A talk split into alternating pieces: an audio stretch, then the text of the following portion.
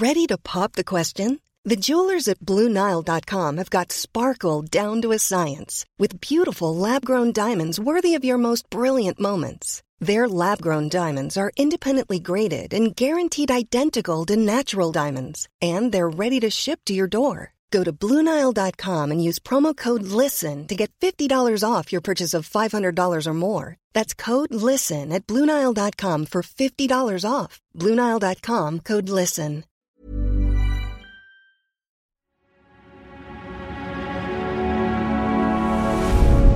Tortoise.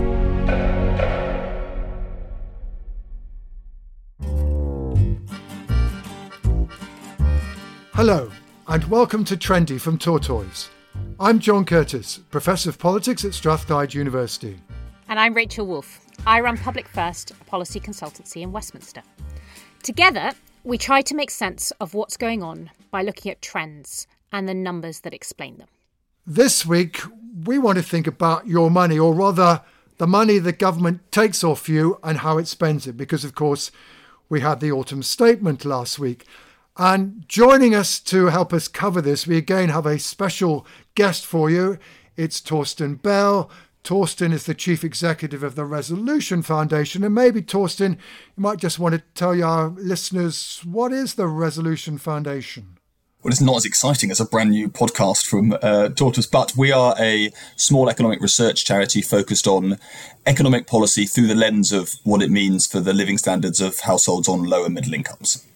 And if I remember correctly, you've got two bits of history hanging around your neck. One is you once worked for the Labour Party, and the other is you've also been a Treasury official, which does strike me that you must have the weight of history sitting upon you very heavily, Torsten. Right. When people do those introductions, John, I always think it's been a you know it's been a very successful 15 years. We've managed a banking crisis. We've managed several election uh, defeats. I won't start. There's some things have gone well, but um, let's not go into those. You can comfort yourself with how much better things would have been if you'd won. That is what I do when I can't sleep at night, Rachel. So what we're going to, what we're going to do this week, we're going to try to take this thing in, in three bites. We're going to start in the middle, believe it or not, and just take a little bit more closely at the autumn statement, and particularly the tax cuts in the autumn statement, and ask ourselves, well, how much of a giveaway was it? We're then going to go and look back rather more broadly as to what's happened to taxation and spending and real incomes in this parliament.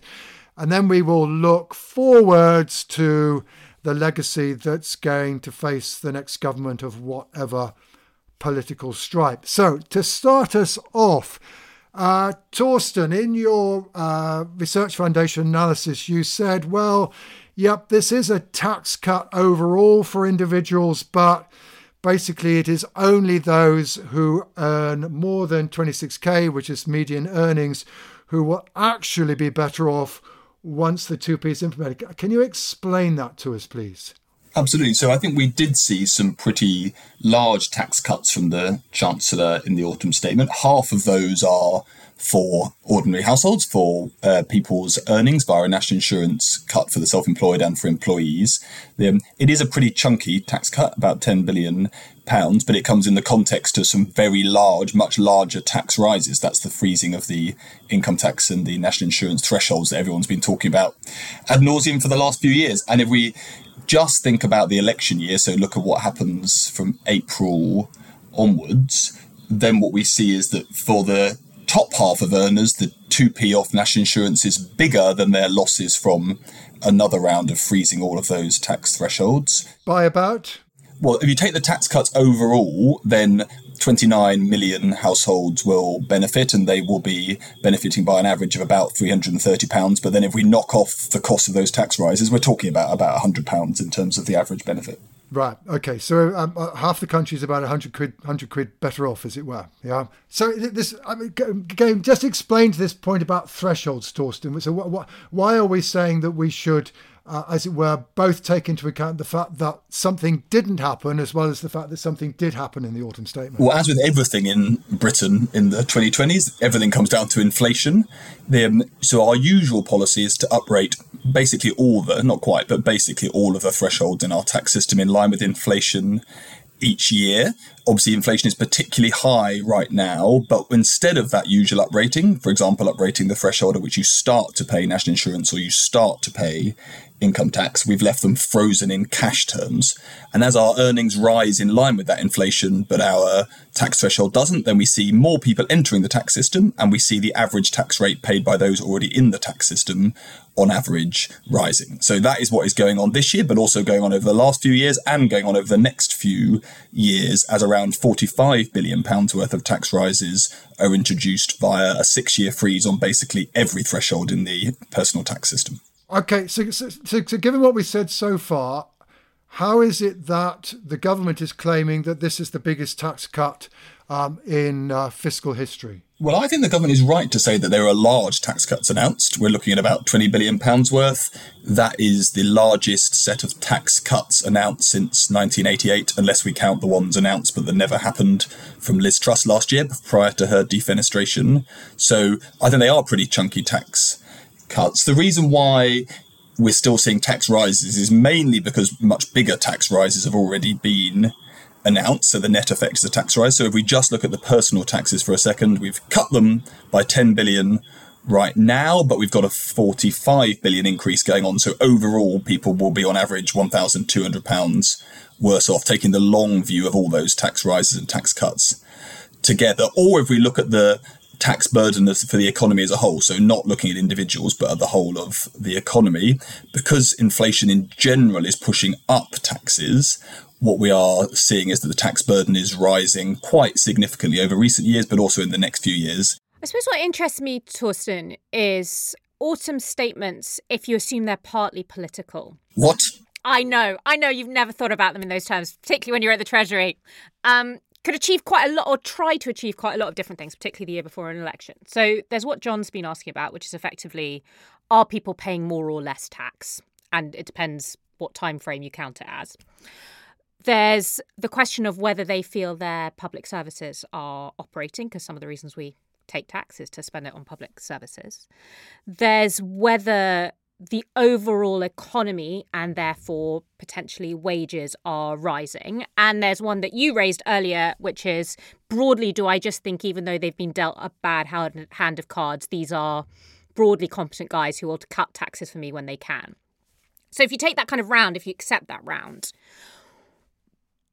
what which of those do you think, if any, this autumn statement starts to achieve. And if you were thinking about the budget next year as the kind of second half of this in an election year, how might those credibly combine? And I'm going to add an addendum to that, which is one of the things that I think confuses most people, certainly me, is the way that random money seems to be found in the back of sto- sofa or not a couple of weeks before the budget that radically changed these questions. But given what we know now, like how might those interact on those criteria?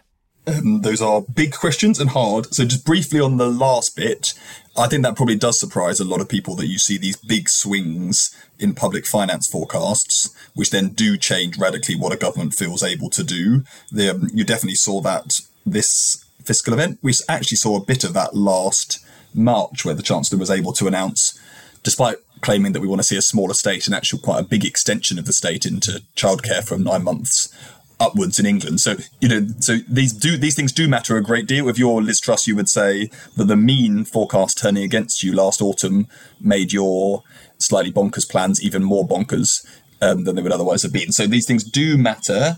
They're, I'd say right now they're particularly difficult because once we've got these kind of very high and volatile levels of inflation, those just have huge consequences for how we think about future tax revenues because some bits of the tax system are frozen, some are not. Some bits of public spending are frozen, some are not. Debt interest payments suddenly become more volatile. So the volatility is a feature of the real world, not just of are we incompetent at forecasting. The, um, but you know, I think it is a reasonable question to say should we be completely overreacting to each individual forecast? But we the do, reason we're doing that though, well, we don't need to. Some countries don't. The reason we do is a combination of very centralized fiscal state, i.e., so we're able to overreact to them. Two, we pay as a result of that, we pay way too much attention to the individual forecasts. Like, in you know, the same forecasts exist in the United States. Everyone just ignores them because Congress won't do anything on the back of those forecasts. Um, so, so it isn't an optimal uh, situation we uh, live in, but we are where we are. But but but Torsten, haven't haven't we haven't we learned that if we ignore forecasts, then uh, the markets might decide that they don't believe us? I didn't say ignore them, John. I just said let's not. Let's say why do we overreact to them? It's because we pay lots of attention to them. Obviously, people like me are in favour of that because otherwise we wouldn't have a living. Um, but it's also because we are running our fiscal policy very close to the wind. So we're saying, well, I promise you, I'm going to get debt falling in five years' time, but I'm going to leave absolutely no wriggle room. So then, if anything happens to the forecast, if it gets worse, I've suddenly got to cut spending and raise taxes. Or if things get better, I suddenly think to myself, oh well, I can get back to that low headroom by spending spending all the money. Yeah. So, so, so, so just to pick this up and to carry to pursue what Rachel was pursuing. So, what are the implications of all of this for the decisions that the chancellor may or may not be able to make next spring? Which is that's where part two of his potential election strategy. Yeah, absolutely. So I do think, you know, from a technocratic perspective, what he's done last week is fiscally risky on the basis that he's bas- chosen to introduce large tax cuts that he doesn't really know whether he can afford in the long run. And is still pretending that some tax rises will happen that probably won't, like fuel duty, right? And also that, Rachel, yeah, absolutely. They add lots of other things we could list as potential pressures on spending or tax cuts. So yes, definitely fiscally risky from a technocrat's perspective. Debt's not really falling under any of these forecasts, whatever. Whatever but either party says about their plans to get debt falling, neither of them is remotely on track to be able to do that then it's politically risky for exactly the reasons that Rachel has pointed out, which is we get these big swings in the forecast. We should expect those to be larger than normal at the moment. We're going to get another one of those in March. If he rolls the dice and they come up on the positive side, improve public finances in March, well, happy days. We can have an income tax cut or inheritance tax if they decide that that is electorally useful. If they go the other way, then it will look pretty silly having left so little headroom. So what does he do? What does he do in those circumstances? Does he have to raise taxes, or does he try to cut spending?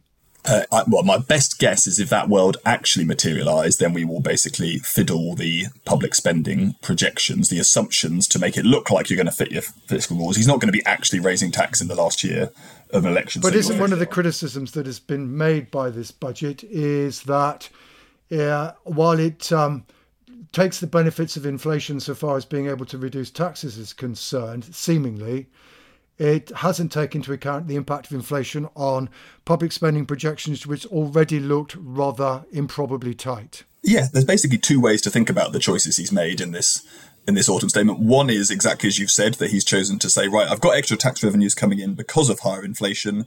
I'm going to give that back to consumers in lower taxes right now.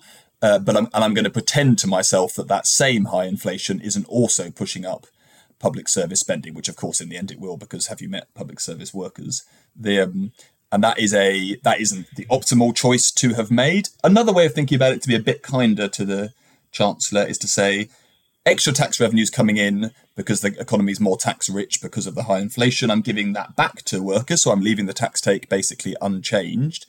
And then debt interest bill has gone up and I am basically squeezing public services to pay for that debt interest bill, leaving the size of the state also unchanged.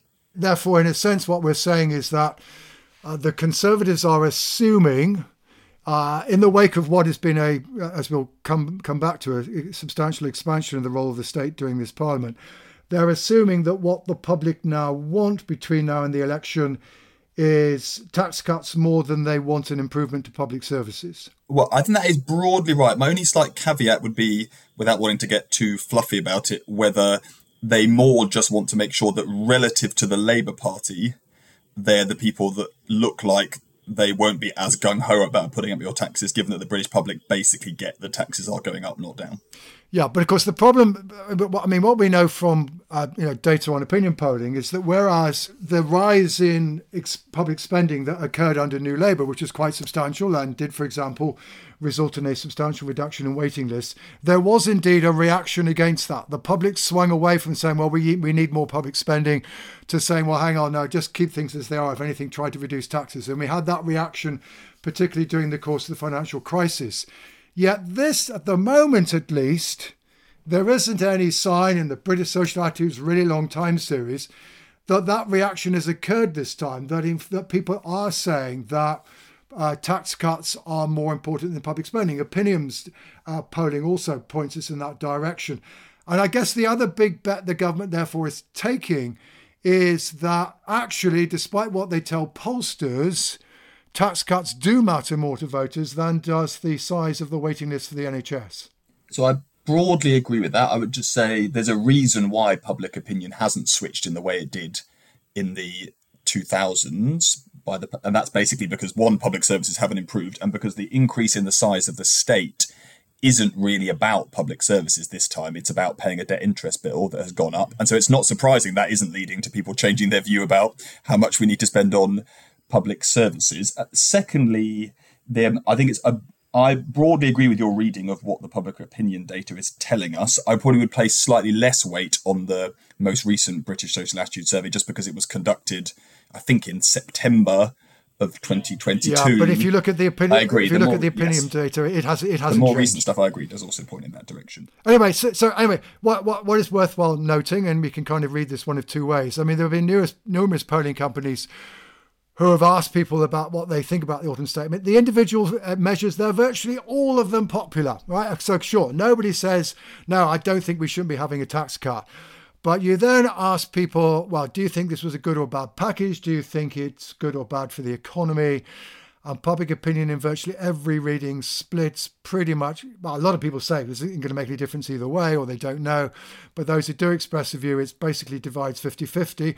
Although, in fairness to the government, amongst those who voted Conservative, rather more people think it was a good statement than a bad one. But certainly, it's worth bearing in mind in terms of the overall reaction. People haven't immediately gone, oh, that's got lots of big tax cuts, uh, therefore it's a good thing. We always spill inevitably vast volumes of ink and analysis on each autumn statement and budget, and we now have two a year. And we hype up the polling around them. But it seems to me, at least, relatively rare for a single economic statement and series of policies to make a radical difference to either reality on the ground or how people feel. And what I suppose strikes me as interesting, I'd be interested to know if you agree with this, Torsten. If you look at the Chancellor's first budget earlier this year, this one, and what you said about the next budget, um, he seems to be spreading across quite a lot of different stuff. So he's doing quite a lot of business investment taxation. We haven't talked about full expensing, but he, like there's a lot of money broadly at the moment that's going into into that and will continue to do so. He's giving chunks to parents for childcare. He's giving some chunks on national insurance. Um, he's giving a bits on benefits, but there's no kind of massive shift that he's trying to generate that people are really going to notice. Is is that fair, and would that ever happen? Um, so I basically agree with you um, that we shouldn't be expecting individual fiscal events to transform the political weather or, de- or certainly the economic weather. In the in the long run, it's the economic substance that matters both for public opinion and for and for the performance of our economy. Without coming across as a Marxist, it's the structure that matters.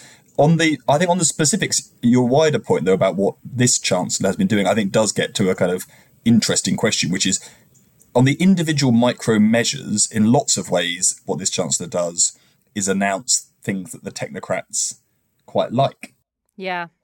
I was really struck by how much Treasury civil servants liked this budget. I feel like that's a really bad sign. I agree. Well, uh, that, that's from a very particular perspective, Rachel. But leaving that aside, I do think like how do we? I think the way to think about it is you've got a Jeremy Hunt who, in lots of ways, thinks about himself as a sensible chancellor at the end of a government doing sensible things, and that's why you want to boost business investment, even though it costs you ten billion pounds up front, despite costing you far less in the long run. You have to pay for that in the early years. You would not normally be expecting that kind of thing to happen in a pre-election fiscal event. Similarly, the choice of national insurance is definitely the right thing to be doing. I applaud him all the way. In a moment, we will look to the longer term record of uh, taxation in this parliament.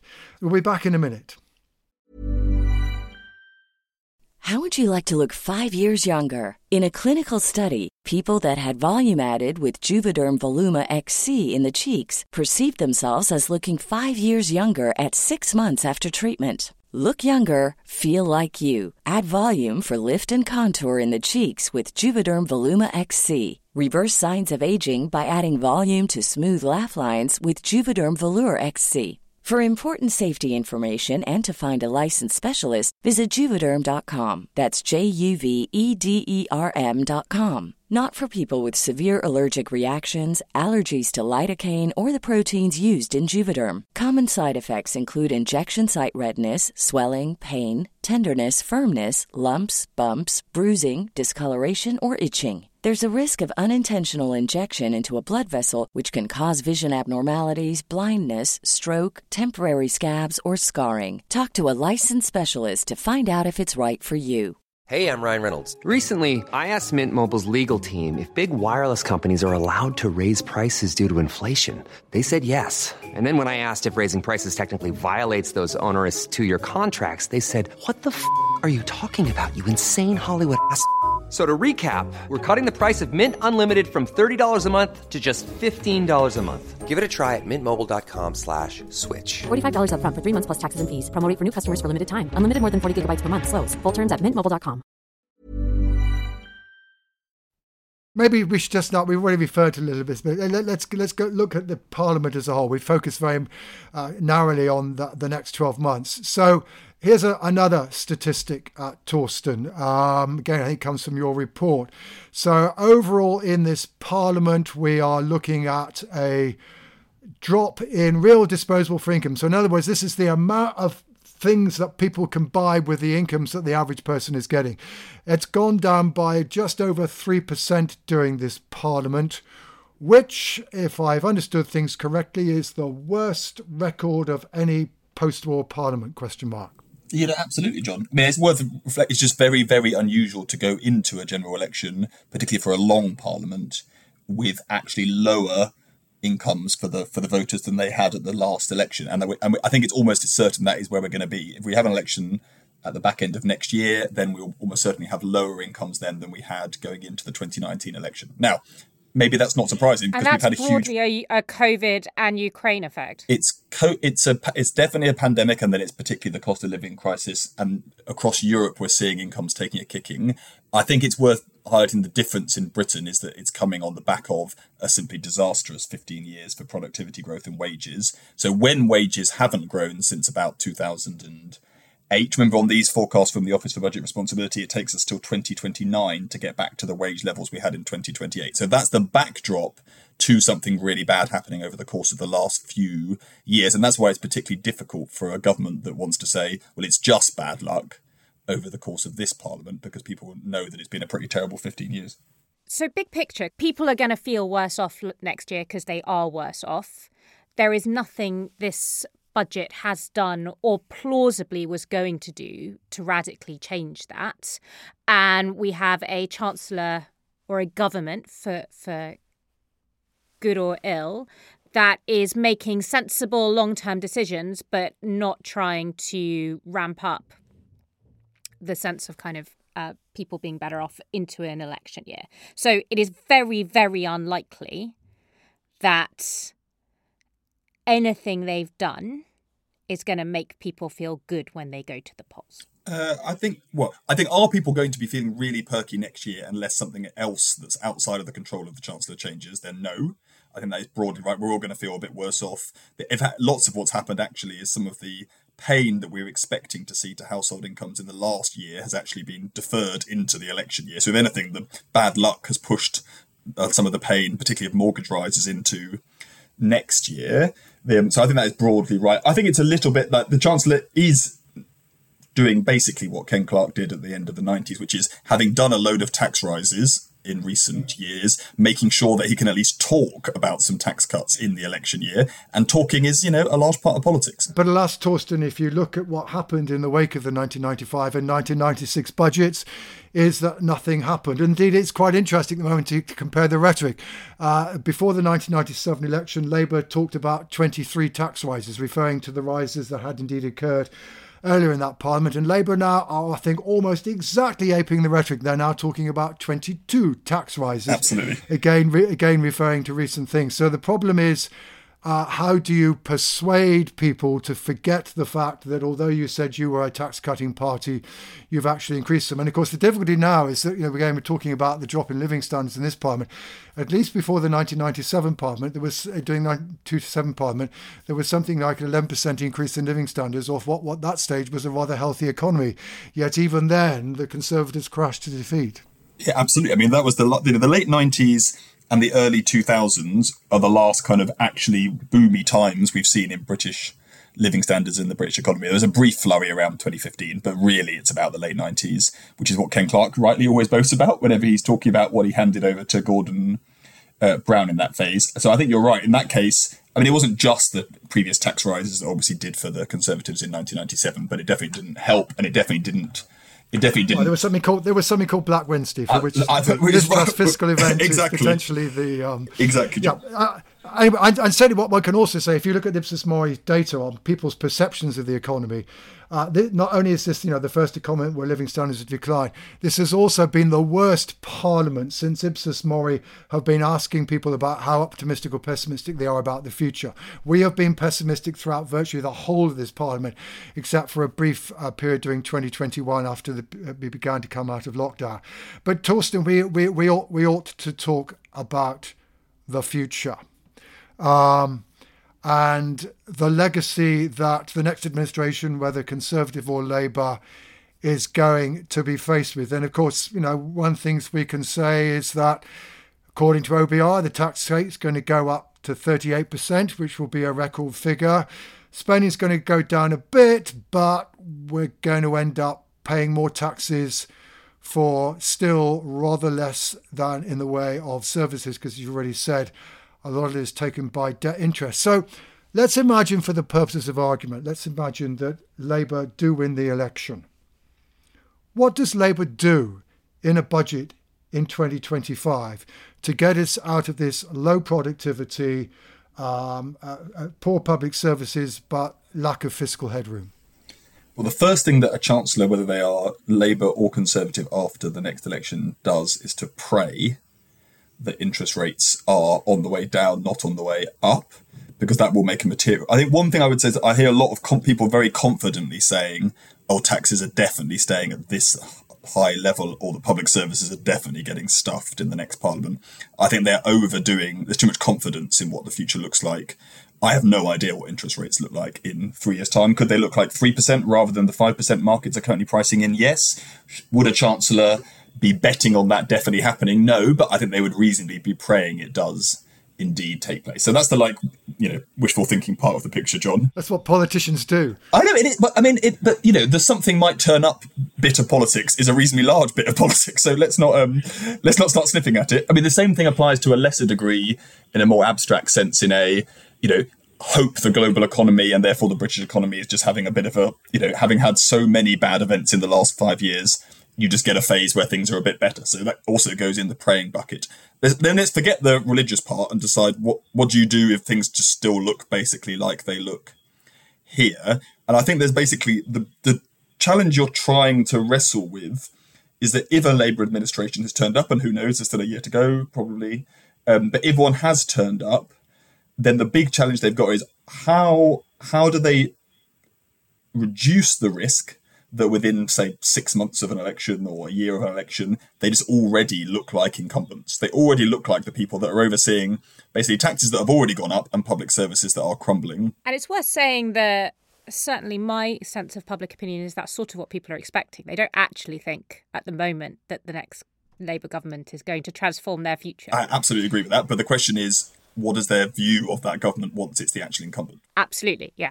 The real question you've got is you're either hoping that something turns up that gives you more wriggle room, which is a, a, bit of growth or a bit of debt interest coming down or a bit of both. Not totally implausible, but you know, you're rolling the dice. Or you decide, look, I've got to have a story about public services improving and actually growing the economy. And on growing the economy side, that particularly in a net zero context is going to require higher investment levels than are currently penciled in and you're not plausibly, whatever your reforms are, going to see public services start to turn around without some change in the current spending numbers.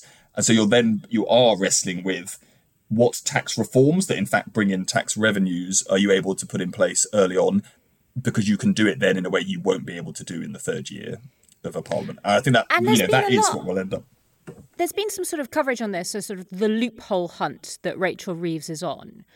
As a um, We're all on as a- loophole hunts. I know, I know. There's there are well, the implication there is there are vast numbers of pain-free, economically or politically, uh, tax rises that could be done by a Labour government, maybe harder for a Conservative government. That would give you vast amounts of money to spend on public services and improve them. Is that accurate? so pain free not because people don't tend to enjoy having their taxes rise are there ones that can be presented and there probably are both fair because they're addressing some particularly actually one of the interesting things is people in politics tend to think about particularly in US politics about fairness between taxes paid by lower earners and taxes paid by higher earners. So in the US politics, they often talk about, look, you're paying a higher percentage tax if you're poor than if you're rich. In the UK context, one of the most striking fairness questions is that different groups of rich people or richish people pay just very different tax rates. Yeah. The um, so, like, so, for example, corporate lawyers pay much lower tax than corporate bankers. Now, so are there things that can be done to address some of those fairness questions, and actually probably in ways that would make our tax system and our economy overall more efficient. There definitely are. So they're ones that you can can make a um, And are an of argument the for. scale that fixes the NHS? Well, uh, well, I mean, fix the NHS again. There's a lot of praying going on. Yeah, it's worth saying it's had a fair amount of extra money. It has had quite a lot of space, but the um, and, and and I'll leave you. you- You're the one that's written reports on that, Rachel, rather than me. But on um, no, I think you can raise quite substantial sums of money by making changes like those. I think there's a bit too. It's a bit overall, of course, much higher levels of taxation do require you know at, at most workers to pay more tax. But remember, that's what we've just done over the course of these years. We're seeing huge increase in the tax burden. It's mainly going on workers via the freezing the threshold. So that's already happening. But that's exactly the trap, isn't it? I mean, that's the point that they're going to inherit some. They're going to inherit an environment where there's high taxation, but public spending doesn't seem to be resulting in good public services and borrowing. But be careful on that. I hear that. I hear people say that a lot. It's not that higher public services, public higher public spending isn't translating into better public services. It's, we're that spending it on. it. No, no, it's that we're spending it on. That isn't why the state's getting bigger. The state's getting bigger not because we've spent loads on public services. It's because the state's getting bigger because there's a debt interest bill gone The up. The problem is we're spending more, but On seemingly stuff. getting less. Yeah, because we are. like because that's what's going on. Now, um, so what do you do in those circumstances? Well, you're then making a choice about just quite how much higher the tax burden is.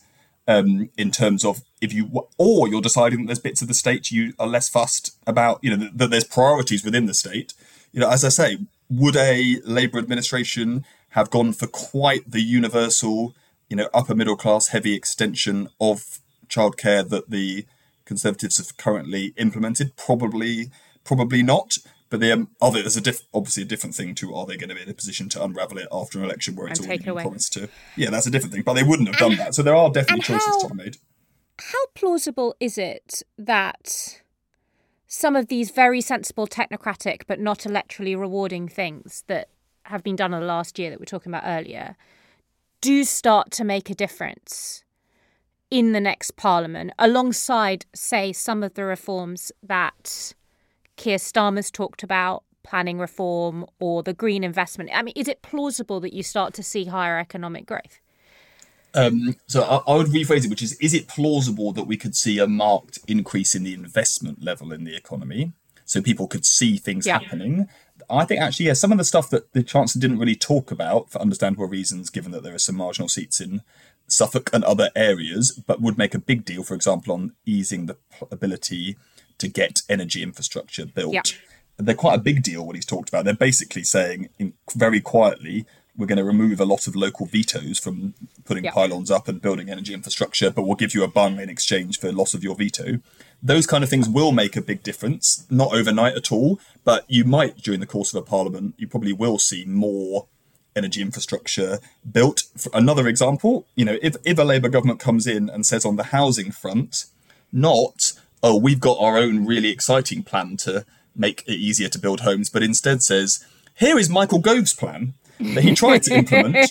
Uh, we're just going to do that. Uh, it's going to give targets to Tory councils to build in the shires. Um, Yeah, we're going to make sure it actually miserable. happens. We're going to, Yeah. well, I, you phrase on the politics, but anyway, could that lead to some significant increase in house building that's visible, and that when Tories complain about it, you say it was just Michael Gove's plan? Yeah, absolutely. So there are areas where you could see increases in investment. All I would say is the feedback from an increased investment to increased consumption, higher GDP, higher consumption, is a long one. So I don't think going back to what you were saying earlier, unless we get very lucky on other things, productivity, wages, debt interest, people are still not going to feel like it's happy days in terms of their consumption. But I think they could start to feel like Britain's turning a corner from being basically a disgracefully low investment nation to being one that's trying to invest in its future again. And that's if, if I was Keir Starmer, be- that is what I would be setting myself up for. This might be a stupid question, Torsten, but I, I had always understood that the reason we wanted higher investment was because we thought it would drive higher productivity, that they ought to be rather connected. Is that not right? They are, but the game is long, Rachel. How so long? hi- higher. Well, that's a good. So let's think about it this way: if you want to be a higher investment country, then in the long run that will mean higher living standards. But in the short term, you're not changing the level of GDP; you're changing the makeup of GDP. So you're reducing consumption, yeah. and you're increasing investment. That is what we need to do in terms of. If you take an economic strategy view of the country, we've got to do that, particularly because of the net zero transition, but also because at some point we might want to not be a country living off its past and preparing for the future. So we do need to do that. But no, it's not a short term win for raising living standards. But how long is long? Uh-huh. So we have actually modelled that. You will st- if you if you significantly increase the investment rates, even taking into account paying for that with lower consumption in the short term, maybe ten years. Assuming you've invested wisely. Just in time for the neck for the for the, for the I following government to come in.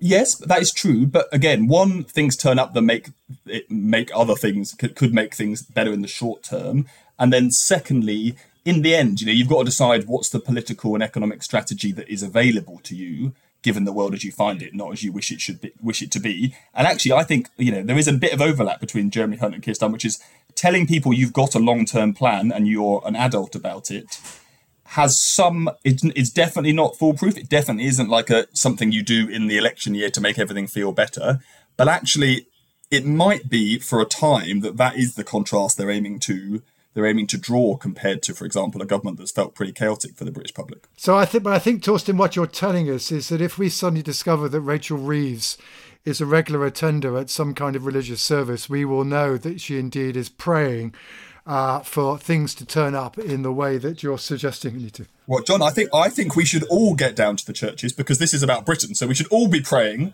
that things turn Well, out you a bit heard it easier here- they you currently heard it here, folks. Multicultural Britain, Torsten, we can choose our place of worship, but the principle Yeah, not, yes, yes. I, I don't mind where you pray. Did you have you not seen the uh, the new praying multi faith booth that's been opened at Bristol Airport? That looks it fine is to a me. model for the for people who haven't heard it. It's worth looking at this. There is a what looks like a bus stop outside the airport. I mean, it doesn't look like a bus stop. It is a bus stop. with much fanfare, fanfare as a new multi-faith praying room, and it is a symbol of our attitude to building and investment. I think in this country, You mean it's It a is. reminder of how, how long it takes for the bus to turn up in, in, at many a bus stop. But anyway, um, anyway, Yeah, in, pray in the for your meantime, I suppose too. what we should note before we conclude is that uh, insofar as Conservative MPs were hoping, despite Rachel's uh, words of caution, that this indeed would, uh, Autumn Statement would result in an immediate uh, improvement in the Conservatives' fortunes.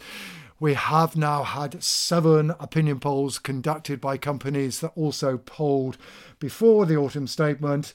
On average, they show a one point increase in Conservative support, but they also show a one point increase in Labour support. So, therefore, the Conservatives remain uh, around 18 points behind in the opinion polls. So, another so called major political event to change the tide has happened and come and gone. And in the short run, at least, it's not changed our politics. But I'm gonna. Can we can we finish on an optimistic note for once? Because I feel all we ever do is doom and gloom, and it's all terrible. Which is that one of the things Torsten said is there were quite a lot of sensible things this year, which, if they're carried on, and it looks plausible that some of them will be, actually might mean we're richer in a decade, which would be nice. Yeah. So in other in other words, uh, maybe indeed we should give credit where credit is due, and that indeed uh, we have uh, a, a government and indeed perhaps an opposition, both of which are focused on improving Britain's position in the long run, and not necessarily chasing the short term headlines. Oh, that we could be 100% confident that that Oh, were you true. killed it. It was so glass half full. Never mind. One Come day. on, come on, John. We can we can do better. Happy days are ahead of us. The sun is shining today. And one thing about Britain And having had pray. a disaster, we should pray.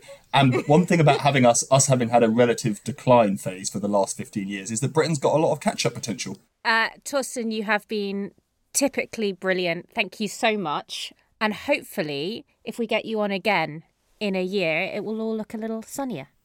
Well, you know, hopefully we're all in favour of sunshine. Thank you very much for the invitation. I always love listening to the podcast.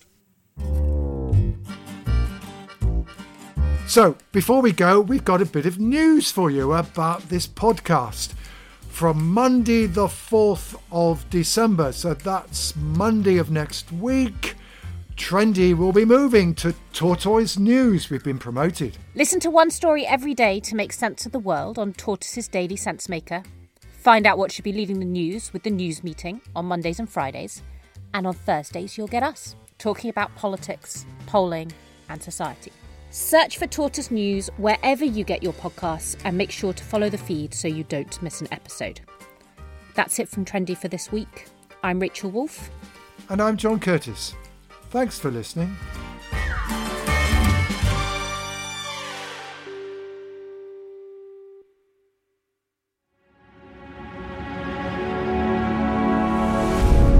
Tortoise.